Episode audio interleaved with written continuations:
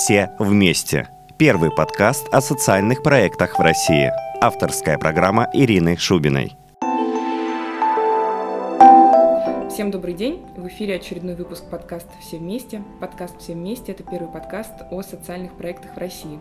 И сегодня у меня в гостях Анна Орлова, председатель правления межрегиональной благотворительной общественной организации Центр развития некоммерческих организаций. Анна, добрый день! Добрый день!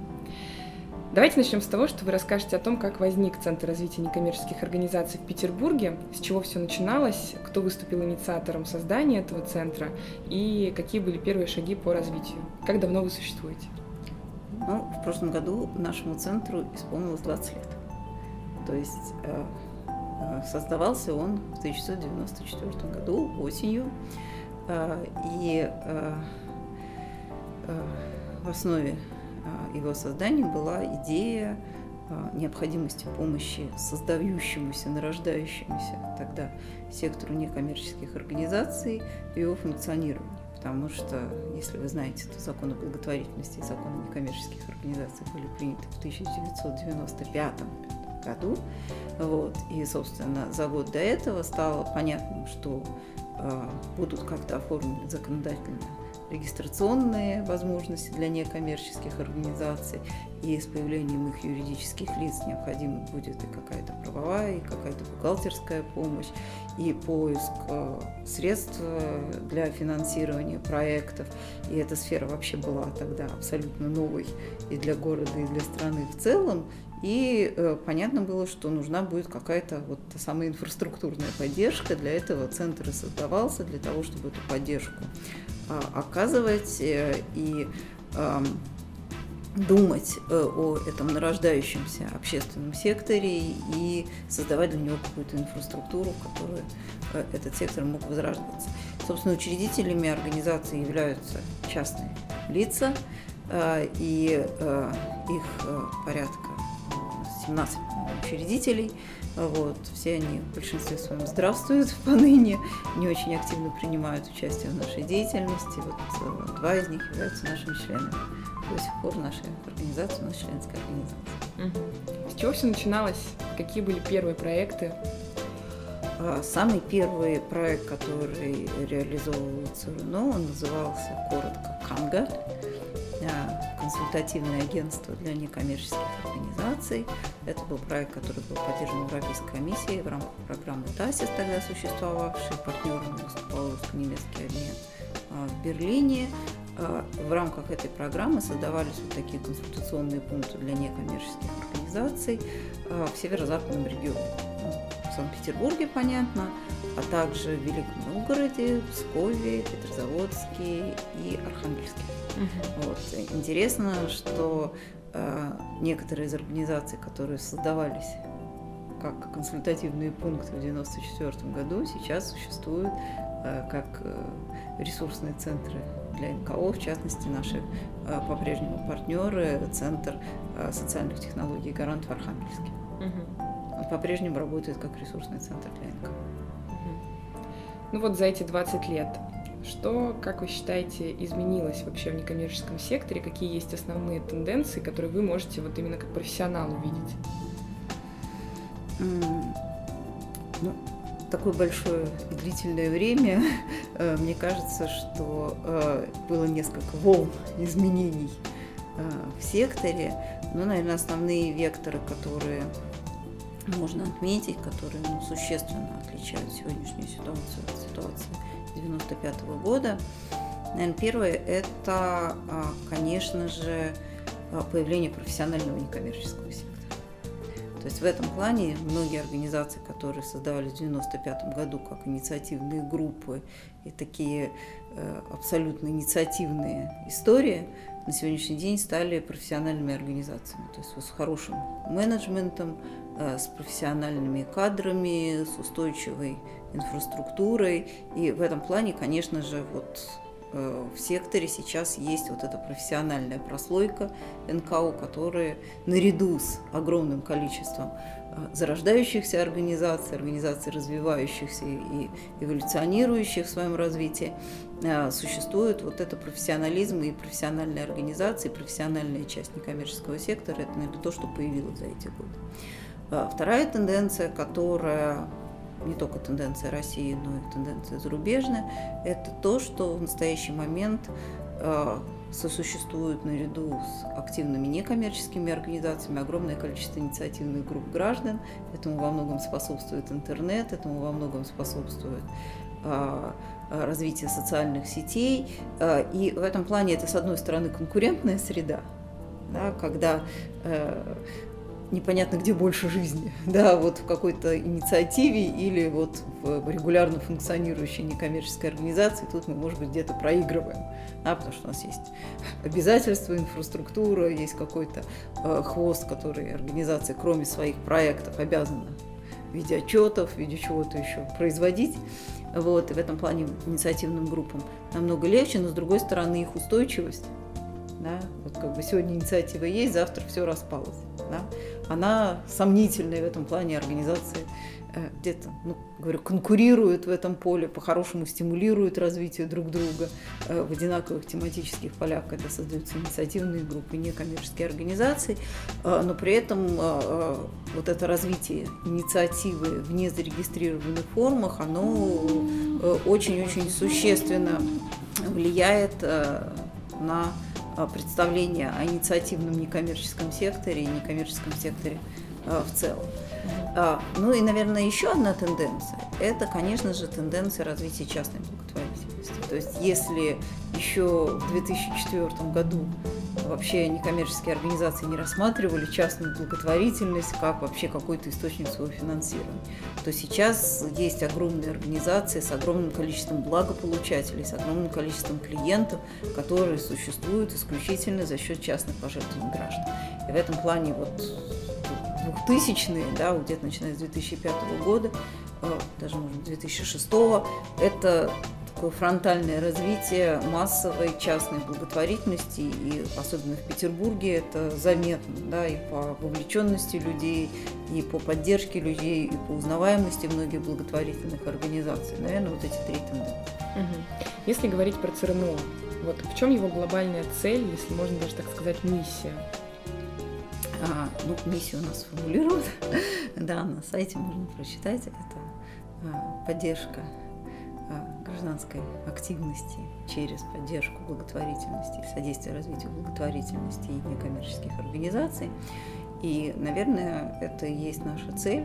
Мы хотим, чтобы вот та самая независимая а, общественная а, гражданская активность, которая есть в людях нашего города, а, имела бы ту поддержку, которая необходима. И мы понимаем, что нужно создавать для этого благоприятную среду, привносить э, сюда какие-то новые технологии, новые знания, а, новые форматы взаимодействия, создавать какие-то площадки для того, чтобы э, эта среда развивалась и подпитывалась, потому что мне кажется, что очень важно, чтобы граждане через а, некоммерческие организации, через инициативные группы могли помогать своему городу, могли выражать свои мнения, Э, могли э, сами быть субъектами изменений, активными гражданами, активными людьми в своем окружении. Угу. Ну вот и в рамках этой цели, какие есть сегодня основные направления, в которых э, ну, вы как раз осуществляете свою деятельность? Ну, в настоящее время у нас работают две основные программы. Это программа «Ресурсный центр для некоммерческих организаций» и вторая программа «Содействие развитию благотворительности». А, и в рамках первой программы мы по-прежнему действуем, немножко меняя формы, содержание, пытаясь быть актуальными, а, так же, как действовал ресурсный центр в самом начале. А, мы считаем очень важной функцию информирования некоммерческих организаций о том, что происходит в законодательстве, в э, поиске средств, в эм, деятельности других организаций, да, и у нас есть информационная рассылка, мы проводим информационные семинары, э, мы собираем информацию, делаем какие-то специальные аналитические выпуски, э, собираем аналитику о деятельности сектора и выпускаем там вот раз в год какие-то обобщающие публикации о том, как выглядит сектор в городе Санкт-Петербурге, собираем справочники НКО, электронные, э, какое-то время их публиковали, по-прежнему продолжаем вот этот сбор информации о том, кто жив, чем занимаются организации, чтобы у нас были эти контакты, многие этим пользуются, звонят. Они могли бы нам сказать, там, какие организации работают, да, там, а мы хотим найти партнеров, кого нам посоветовать. Да? То есть мы пытаемся а, владеть этой информацией и делиться со всеми, кому эта информация нужна. А вторая важная часть нашей а, деятельности – это информационно-консультативная деятельность. Мы консультируем организации – да, у нас работает юрист, бухгалтер, вопросы менеджмента, там, поиска средств мы тоже консультируем. Но в основном это бухгалтерско-юридические консультации, которые сейчас очень востребованы организациями в связи с тем, что растет объем отчетности всякой разные требования к ее качеству. И вот, это важная а, функция для поддержки некоммерческих организаций. Также мы проводим а, а, просветительские мероприятия по самым разным вопросам функционирования НКО, а, менеджмент организации и те же самые бухгалтерско-юридические вопросы и поиск средств а, для функционирования НКО. Но и в рамках ресурсного центра есть еще одна очень важная задача. Это задача каких-то коммуникаций внутри сектора, коммуникаций сектора с органами исполнительной власти, Э, с бизнесом. И э, мы видим свою задачу здесь как ресурсный центр для создания каких-то площадок. Ну, вот самой известной нашей площадкой является ежегодный форум «Социальный Петербург. Новые решения», как такое профессиональное мероприятие, где встречаются НКО и обсуждают не тематические вопросы своей деятельности, экологию, помощь детям или там, какие-то правозащитные вопросы, а именно обсуждают свои вопросы с точки зрения всех как некоммерческих организаций. Явно у нас есть какие-то общие а, вещи, например, связанные с реализацией там, программы поддержки некоммерческих организаций в городе Санкт-Петербурге. А, какие-то вопросы функционирования различных совещательных и консультативных органов, в которых участвуют некоммерческие организации. Да, вот эти вопросы, они в рамках форума поднимаются, обсуждаются. И мы уже несколько лет а, в рамках форума создаем такую общественную повестку тех вопросов, которые Э, необходимо решать для э, того, чтобы э, климат и обстановка для работы некоммерческого сектора в городе был продуктивным, позитивным и способствовал развитию. Это если говорить про ресурсный центр. Да, а если говорить про второе направление, то оно началось для нас где-то в 2005 году. Мы поняли, что это отдельная некая тема а, и область а, и технологий, и действий, а, и навыков. И в 2005 году родился наш второй известный бренд. Это благотворительный городской фестиваль «Добрый Питер», вот, который мы передали сейчас уже во многом учрежденному нами фонду «Добрый город Петербург», о котором в вашей программе тоже уже говорилось. А, и, собственно, этот фестиваль был инициирован а, ЦРНО, а, как, опять-таки, такая идея объединения усилий разных организаций, которые были нацелены на создание механизмов привлечения частных пожертвований и информирования населения о возможностях пожертвований. Вот тогда же создалась добрая карта, где распространялась информация о благотворительных организаций, которые постоянно готовы принимать там, пожертвования вещами, деньгами, а, которые постоянно готовы работать с волонтерами, у которых есть постоянная занятость волонтеров. Эта карта развивается, и если вот начинали мы там с 10 организаций, да, то сейчас уже а, более 50 а, организаций в разные годы приняло участие в фестивале. И объем, конечно, участия и такой школы фестиваля а, для некоммерческих организаций растет. И это ну, такое отдельное направление сбора частных пожертвований, различных акций сбора частных пожертвований, которые мы развиваем. И вот наш последний проект в этом направлении, он поддержан был Министерством экономического развития Российской Федерации. Это проект распространения технологий «Добрые города» Российской Федерации. То есть мы э, собирали, с одной стороны, опыт тех городов, которые, вдохновившие добрым Питером, стали у себя это проводить, и э, таких было около десятка, да, то есть у нас есть там добрая Пенза, и добрый Архангельск, и добрый Нижний, и добрый Калининград, и добрый Мурманск, и добрый Псков. Вот. А за время проекта, вот где-то последние полтора года, это движение настолько расширилось, что сейчас э, ну, как бы потенциал около 30 городов самых разных Российской Федерации принимают эту технологию. Каждый город не похож на другой, есть чем обмениваться, у каждого есть свои уникальные находки, которые можно реализовать в другом на другой территории. Э, очень по-разному люди организуются, но идея жива и идея очень привлекательна. Вот, причем она привлекательна а, как для самих организаций, потому что это некое общее дело. Не каждой организации есть возможность выйти на городской уровень в своем городе в одиночку, да, но то, что объединяются усилия, и пиар-усилия, и какие-то ресурсы, и связи, э, и Э, какие-то договоренности, да, которые есть, а целой группы некоммерческих организаций, это создает вот этот вот а, эффект видимости и значимости именно на уровне города. Причем как маленького города, есть там, а, например, у нас Добрый Гвардейск, это город-спутник э, Калининграда, mm-hmm. да, совсем небольшим населением, там 70 или 60 тысяч э, человек, но как бы фестиваль для города это ну, стало таким уже второй год они его проводят, таким явлением города. Да? То есть вот как бы есть день города, а есть день, когда проводится там, фестиваль Добрый Гвардейск.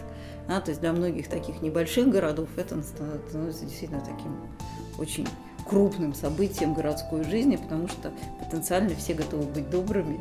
Для этого надо создать вот ту самую простую возможность и простой контекст, когда ты видишь, что не только я это делаю, это делают и вот справа, и слева, и мэр в этом участвует, и наш бизнес в этом участвует, и я могу да, своими тремя копейками или ста рублями. Да, то есть э, вот мне кажется, что это такая очень важная вещь. И, конечно, в рамках этого проекта мы как благотворительная организация э, реализуем благотворительные проекты. У нас есть проекты э, помощи ветеранам и блокадникам, и много чего еще, и там профессионально-техническим учебным заведениям, и мы работали со студентами ПТУ, в том числе вовлекая их в волонтерство, если много это делают, э, например, со студентами вузов, со студентами ПТУ, Угу. да, как бы как с такой социально, может быть, не, не, не всегда благополучной аудиторией, мало кто работал, у нас было несколько проектов, когда мы работали именно с этой аудиторией, пытаясь вовлечь их, в том числе в благотворительность, волонтерство, создавая программы на базе нескольких профессионально-технических училищ города Санкт-Петербург. Вот если говорить про ЦРНО, то очевидным становится то, что это достаточно такой крупный проект, у которого много источников финансирования и так далее. Вот. И я думаю, что вы работаете и с государственными грантами, и с городскими грантами, и с субсидиями, и с конкурсами, и частные пожертвования, и корпоративные у вас тоже есть. Но вопрос, наверное, такой. А вот по вашему мнению, как профессионала, который уже очень давно работает в некоммерческом секторе, а, где эта грань независимости некоммерческого ресурсного центра от государственного финансирования? То есть все-таки должен ли ресурсный центр для некоммерческих организаций полностью финансироваться за счет государства, или он должен быть независимым, или где-то 50 на 50? Вот какое у вас к этому отношение? Мне кажется, что э, этот вопрос э, лежит не в русле финансирования, да, а в русле целей и задач, которые ставятся ресурсным центром. Угу. И э, мы видим шикарных партнеров и шикарные практики в других регионах, когда в самых разных организационно-правовых формах, при самом разном финансировании – создавались абсолютно замечательные вещи, совершенно замечательные ресурсные центры, которые функционируют и которые очень близки нам по духу и по а, а, своей э, как бы, проактивности и инициативе. И мне кажется, что здесь не вопрос финансирования или не вопрос а, сказать организационно-правовой формы, а, а вопрос э, скорее э, той команды, тех людей, которые э, видят, ставят и реализуют задачу, и их возможности создавать продуктивное партнерство. И в этом плане наш центр долго и продуктивно работает, в том числе и с администрацией города Санкт-Петербурга, с самыми разными комитетами, которые в своем мандате имеют функцию да, поддержки или взаимодействия с некоммерческими организациями, это и Комитет по молодежной политике, Комитет по социальной политике, Комитет по здравоохранению, мы тоже вот недавно э, начали с ними работать. А, все эти э, организации имеют свои цели, задачи, и если мы видим вот эти продуктивные партнерства, продуктивные взаимодействия, оно может сработать на то, чтобы центр ну, привлекал и другое внимание. Да? То есть мне кажется, что это зависимость от команды и партнерств больше, чем от финансирования uh-huh. или чего бы то ни было. Потому что, вот, не знаю, там э, очень яркий пример. Красноярске, у них ресурсный центр – это государственное учреждение. Но при этом это государственное учреждение смогло выстроить такие партнерства с некоммерческим сектором, с некоммерческими организациями самой разной направленности, что это действительно партнерство. То есть роль человеческого фактора, она здесь решающая? Мне кажется, человеческого фактора, командного фактора и вот коммуникационного фактора. Да? То есть здесь вот как поставлены задачи, как люди видят себя, и если они действительно действуют в такой партнерской модели, выстраивают сообщество организаций, да, то наш местный сектор, да, как бы заинтересованы в его продвижении, мне кажется, что это может получиться хорошая история. Есть такое еще мнение сегодня, что достаточно уже существует в России некоммерческих организаций крупных, которые, в принципе, качественно выполняют свою работу, и нет сейчас потребности создавать новые некоммерческие организации, а лучше уже присоединяться к существующим и развивать уже существующие. А другое мнение заключается в том, что не хватает некоммерческих организаций, не хватает именно а, различных инициатив а, социальных, и необходимо все-таки создавать а, еще больше некоммерческих некоммерческих организаций, благотворительных фондов. Что вы думаете по этому поводу? А, ну, если сравнить нашу страну с соседней Финляндией, ну, например, да, то мы просто аутсайдеры по количеству некоммерческих организаций на душу населения, хотя Санкт-Петербург здесь выглядит э, гораздо лучше, чем многие другие регионы э, в стране. А, и эм, мне кажется, что правда где-то посередине между высказанными вашими двумя точками зрения. Конечно же, создавая новую организацию, надо посмотреть, кто есть. И в этом плане мы рекомендуем всем организациям, которые приходят к нам с вопросом, как создать и зарегистрировать НКО, мы им задаем вопрос, а знаете ли вы, кто уже этим занимается? Да? И мы очень рекомендуем тем, кто продвигает какую-то инициативу, оглядеться, сделать простой поиск в интернете, спросить нас, э, посмотреть вокруг, потому что может быть ровно та проблема, ровно та узкая тема, которой вы хотите заниматься, уже кем-то взята, и вы можете внутри создаваемой организации ее развивать, прилагать усилия, э, становиться специалистом и так далее, и так далее. Да, тогда мы все экономим усилия и приходим на какое-то уже развивающееся поле. Но это не значит, э, что у нас достаточно вообще организаций, не надо создавать новые, потому что тем, к сожалению, э, которые требуют внимания, которые э, требуют привлечения ресурсов, которые требуют привлечения какой-то активности, их очень много, и в таком большом городе наверное, никогда не будут они все решены. И в этом плане на самом разном уровне, там, от моего двора, там, от моего микрорайона до там, района города и, может быть, на уровне всего города, а, явно есть незакрытые темы, а, явно есть э, как бы э, те интересы, которые могут объединиться и ни с кем не конкурировать. Э, мне кажется, здесь еще огромное поле, и дай бог, чтобы создавались организации и эффективно работали. Но еще раз говорю, э, прежде всего надо понять, действительно мы уникальны, действительно ли э, нам надо все эти обязанности инфраструктурные за тобой тащить, потому что, возможно, нам станут симпатичны те, о ком мы узнаем, и мы будем готовы к ним присоединиться. Ну и еще одно соображение. Мне кажется, что даже если создается несколько организаций на одном поле, это хорошая вещь для того, чтобы э, в том числе и старые организации развивались. Да? Потому что без конкуренции можно сказать, о, мы там все делаем хорошо, сесть и делать все так же. А в нашем меняющемся мире делать все так же нельзя. Да, потому что сразу же все становится гораздо хуже, и надо искать, меняться. Вот. И здесь наличие других организаций, наличие какой-то э, такой здоровой соревновательности, мне кажется, на пользу. И тогда мой следующий вопрос, вот по вашему мнению, сегодня какие есть э, самые важные моменты для развития некоммерческих организаций, которые, которыми сегодня некоммерческие организации могут пользоваться? Ну, мы с вами находимся в ситуации кризиса, угу. и в этом плане говорить, что у нас есть веер возможностей, которыми только мы, потому что, потому что мы не знаем, мы ими не пользуемся, мне кажется, это немножко, как сказать, неправильно, да? потому что времена тяжелые, и э, это отражается на секторе, да, и, и государственный бюджет секвестируется, и доноры, там, в том числе коммерческие, которые поддерживали э, НКО, они тоже кто-то сокращает, кто-то там пытается из последних сил удерживать на уровне то финансирование, которое было. А, и волонтеры вынуждены больше заниматься своими проблемами и, возможно, работать в два раза больше. Этого времени свободного волонтерского нет. Но мне кажется, что в этой ситуации а, ну, самой главной возможностью является определенная консолидация а, действующих организаций. И мне кажется, что самый главный ресурс, который, с одной стороны, требует специальной работы, а с другой стороны, он а, ну, явно недооценен или был недооценен в хорошие времена, э, это э, ресурс совмещения ресурсов.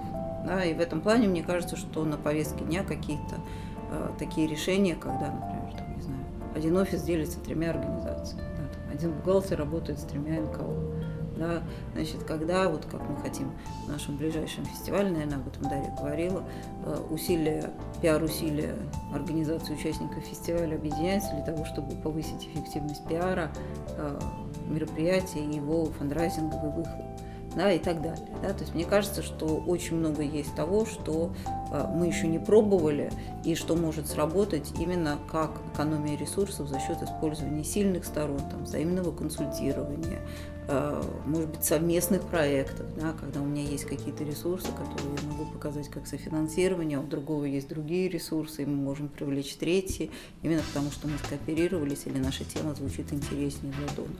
Вот мне кажется, это такое магистральное направление, плюс, опять-таки, эта же консолидация может помочь, а, в том числе э, к составлению какой-то мозговым штурмом программа антикризисная, да, если она есть для государственных органов, если она есть для бюджета, то почему бы не делать вместе антикризисную программу для некоммерческого сектора? Угу.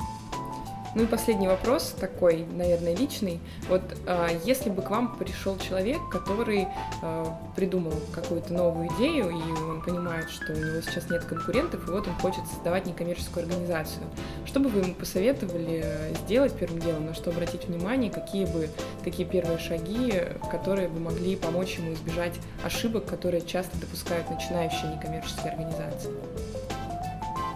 Ну, во-первых, я бы очень удивилась, если бы он пришел один. Кажется, что первое, что нужно начинающей организации, а, даже при наличии яркого лидера, это все-таки команда. Потому что любой первый год жизни некоммерческой организации – это борьба. Да, как бы, с одной стороны, борьба желаний, идей и переполняющего энтузиазма, а с другой стороны, некая реальность, если организация регистрируется, появление обязательств и в хорошем смысле рутины. Вот. И очень часто есть иллюзия, что тема такова, что просто на нее не могут не посыпаться миллионы пожертвований и поддержки, но хороший прагматизм тоже нужен, и просчитывать какие-то свои обязательства и реалистичность этой поддержки, и э, необходимые усилия по раскручиванию э, своей идеи, своего, можно сказать так, в кавычках, социально-предпринимательского проекта, да, а, потому что это все равно некая инициатива, некая ответственность э, тоже надо рассчитать, поэтому команда и э, здравый такой э, расчет, оценка прагматическая появляющихся обязательств и имеющихся ресурсов. Угу. Спасибо вам большое, Анна, за такой подробный рассказ.